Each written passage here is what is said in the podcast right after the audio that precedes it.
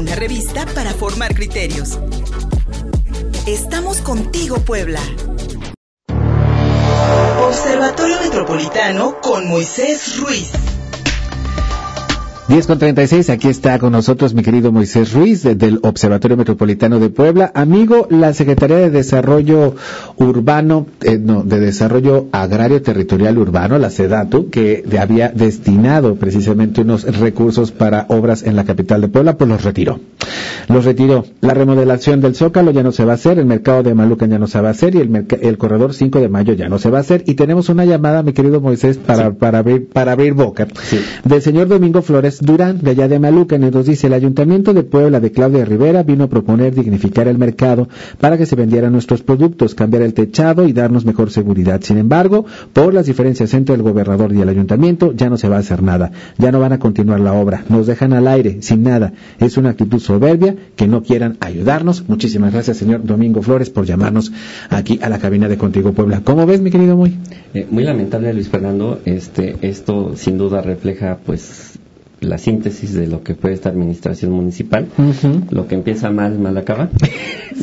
digo, perdón por decirlo así de, es la verdad, pero es que todos nos dimos cuenta que desde el principio había una desorganización tremenda. Este, no había voluntades políticas y bueno, todo esto eh, terminó en estas lamentables decisiones porque eh, obviamente lo que no está bien planeado no va a desarrollarse de la manera correcta.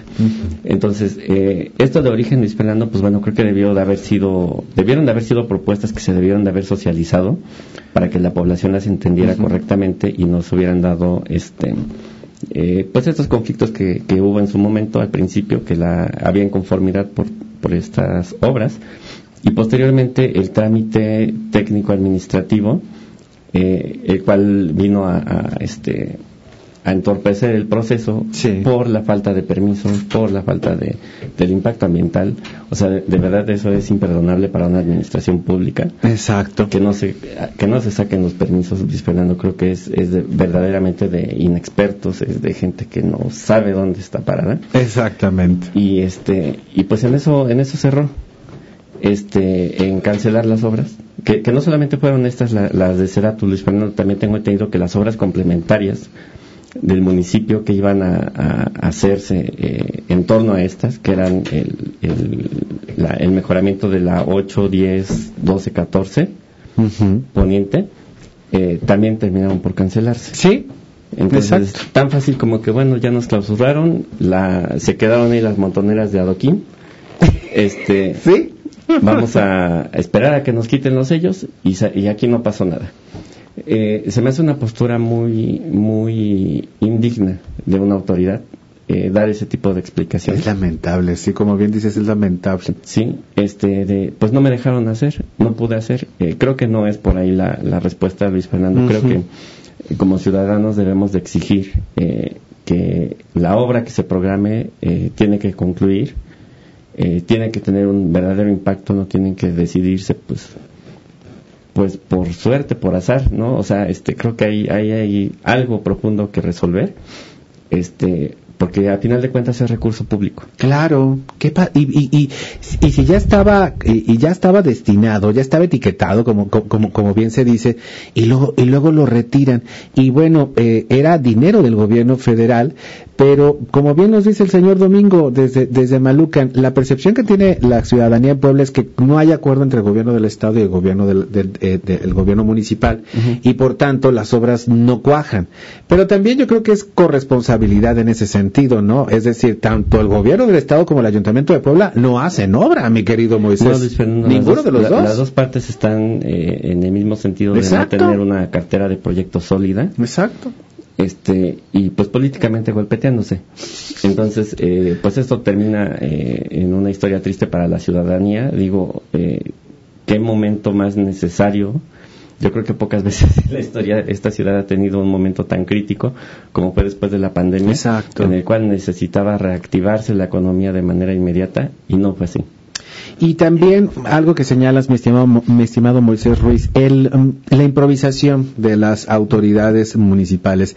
Evidentemente, las, eh, con, con, todo el respeto que, que, que, nos merece, este, la señora Claudia Rivera y su equipo no estaban preparados para administrar el Ayuntamiento de Puebla, ni siquiera, o sea, desde mi punto de vista, ni técnicamente ni políticamente, porque nunca pudieron hacer, nunca pudieron lograr un acuerdo con el gobierno del estado para que no les pusiera trabas, porque sí se las puso, por supuesto que les puso todas las que pudo, y tampoco pudieron técnicamente justificar ninguno de los proyectos salvo los volardos.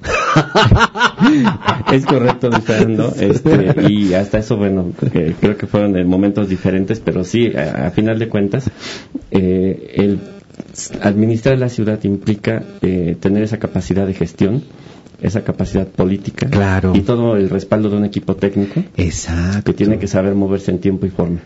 Entonces, eh, lamentablemente en esta administración no se dio. este, y ahí están los resultados, Luis Fernando. Pues está encerrando la administración con, usted, con un usted disculpe. Eh, usted disculpe, no pudimos. Y, es verdaderamente lamentable, no nos merecemos ese gobierno, eh, estos resultados más bien, no nos merecemos estos resultados. Este, y pues muy lamentable Luis Fernando, pero sí nos debe de, dejar la lección como ciudadanos que tenemos que estar más al pendiente de, qué autoridades ponemos al cargo. Exactamente, ser más exigentes en ese sentido, de quién va a estar y sobre todo que tenga, eh, digamos, experiencia probada experiencia probada en la administración pública para que entonces podamos tener un, verdadero avance y no estos retrocesos. Sí, Luis Fernando, porque mira, por una parte, eh, tú lo comentabas, el recurso federal, el recurso que, que, a final de cuentas es de todos, el recurso público, pero viene vía federación. Lo que no se ejerce se, se reasigna. Va a un proceso de reasignación. Se regresa a la bolsa de, que en este caso sería de la SEDATU, del programa de mejoramiento urbano, y se vuelve a reetiquetar para otra obra, quién sabe en dónde, no sabemos si aquí mismo o en otro estado, pero se tiene que ejercer, a final de cuentas. Y pues ya, ya no sabemos en qué se va a ejercer, ¿no? ¿Y el, y el Zócalo cómo quedará? Después de todo lo que le quitaron. Pues mínimamente el ayuntamiento tiene que reinstalar lo que movió. ¿Y? Este, y pues el recurso pues se perdió. Eh, se, va se va a reasignar en otra obra. Las viejas rejas que quitaron y todo eso. Pues las que volver a instalar. Qué barbaridad. Hasta que, hasta que obviamente el gobierno del estado este, quite los sellos de clausura, que tengo, entendido que está clausurado por el tema ambiental, y pues bueno, se va a tener que dejar como estaba. Mi estimado Moisés Ruiz, también el gobierno del estado tiene muchas cosas que explicar ahora que le está buscando este errorcitos a las a las a, las eh, a las obras que debería darle mantenimiento, por cierto. Este también debería explicar las lajas porque ya ves que también traen un rollo ahí con las lajas que se, las llevó Enrique Doger y no sé qué, que no sé cuánto. También debería explicar las lajas que destruyeron en, en, el atrio de la catedral. Así después del retiro de la Capilla Sixtina. Eso fue ya en la administración estatal actual. Sí. Y Andy eh, no, han dicho esta boca es mía. Nada. Y se destruyeron varias y las reemplazaron con cemento. Sí, todo el año que se hizo este en, la catedral después de esta exposición, este, pues sí, nos dejaron así con la duda, con la incógnita, y más mudos quedaron los, los grupos este, conservadores del patrimonio. Ah, claro, los... Ahora sí nadie se quejó, nadie, nadie, sabe? Yo creo que han de estar en la nómina. Pues en su, pues en su escritorio cobrando, yo creo. Moisés Ruiz, ¿dónde encontramos a la OMP? Nos encuentran en Facebook, en Observatorio Metropolitano Puebla, y en Twitter en OMP-AC. Muchísimas gracias, amigo. Hasta la semana que viene. Gracias, Luis Fernando. Pausa y seguimos contigo, Puebla.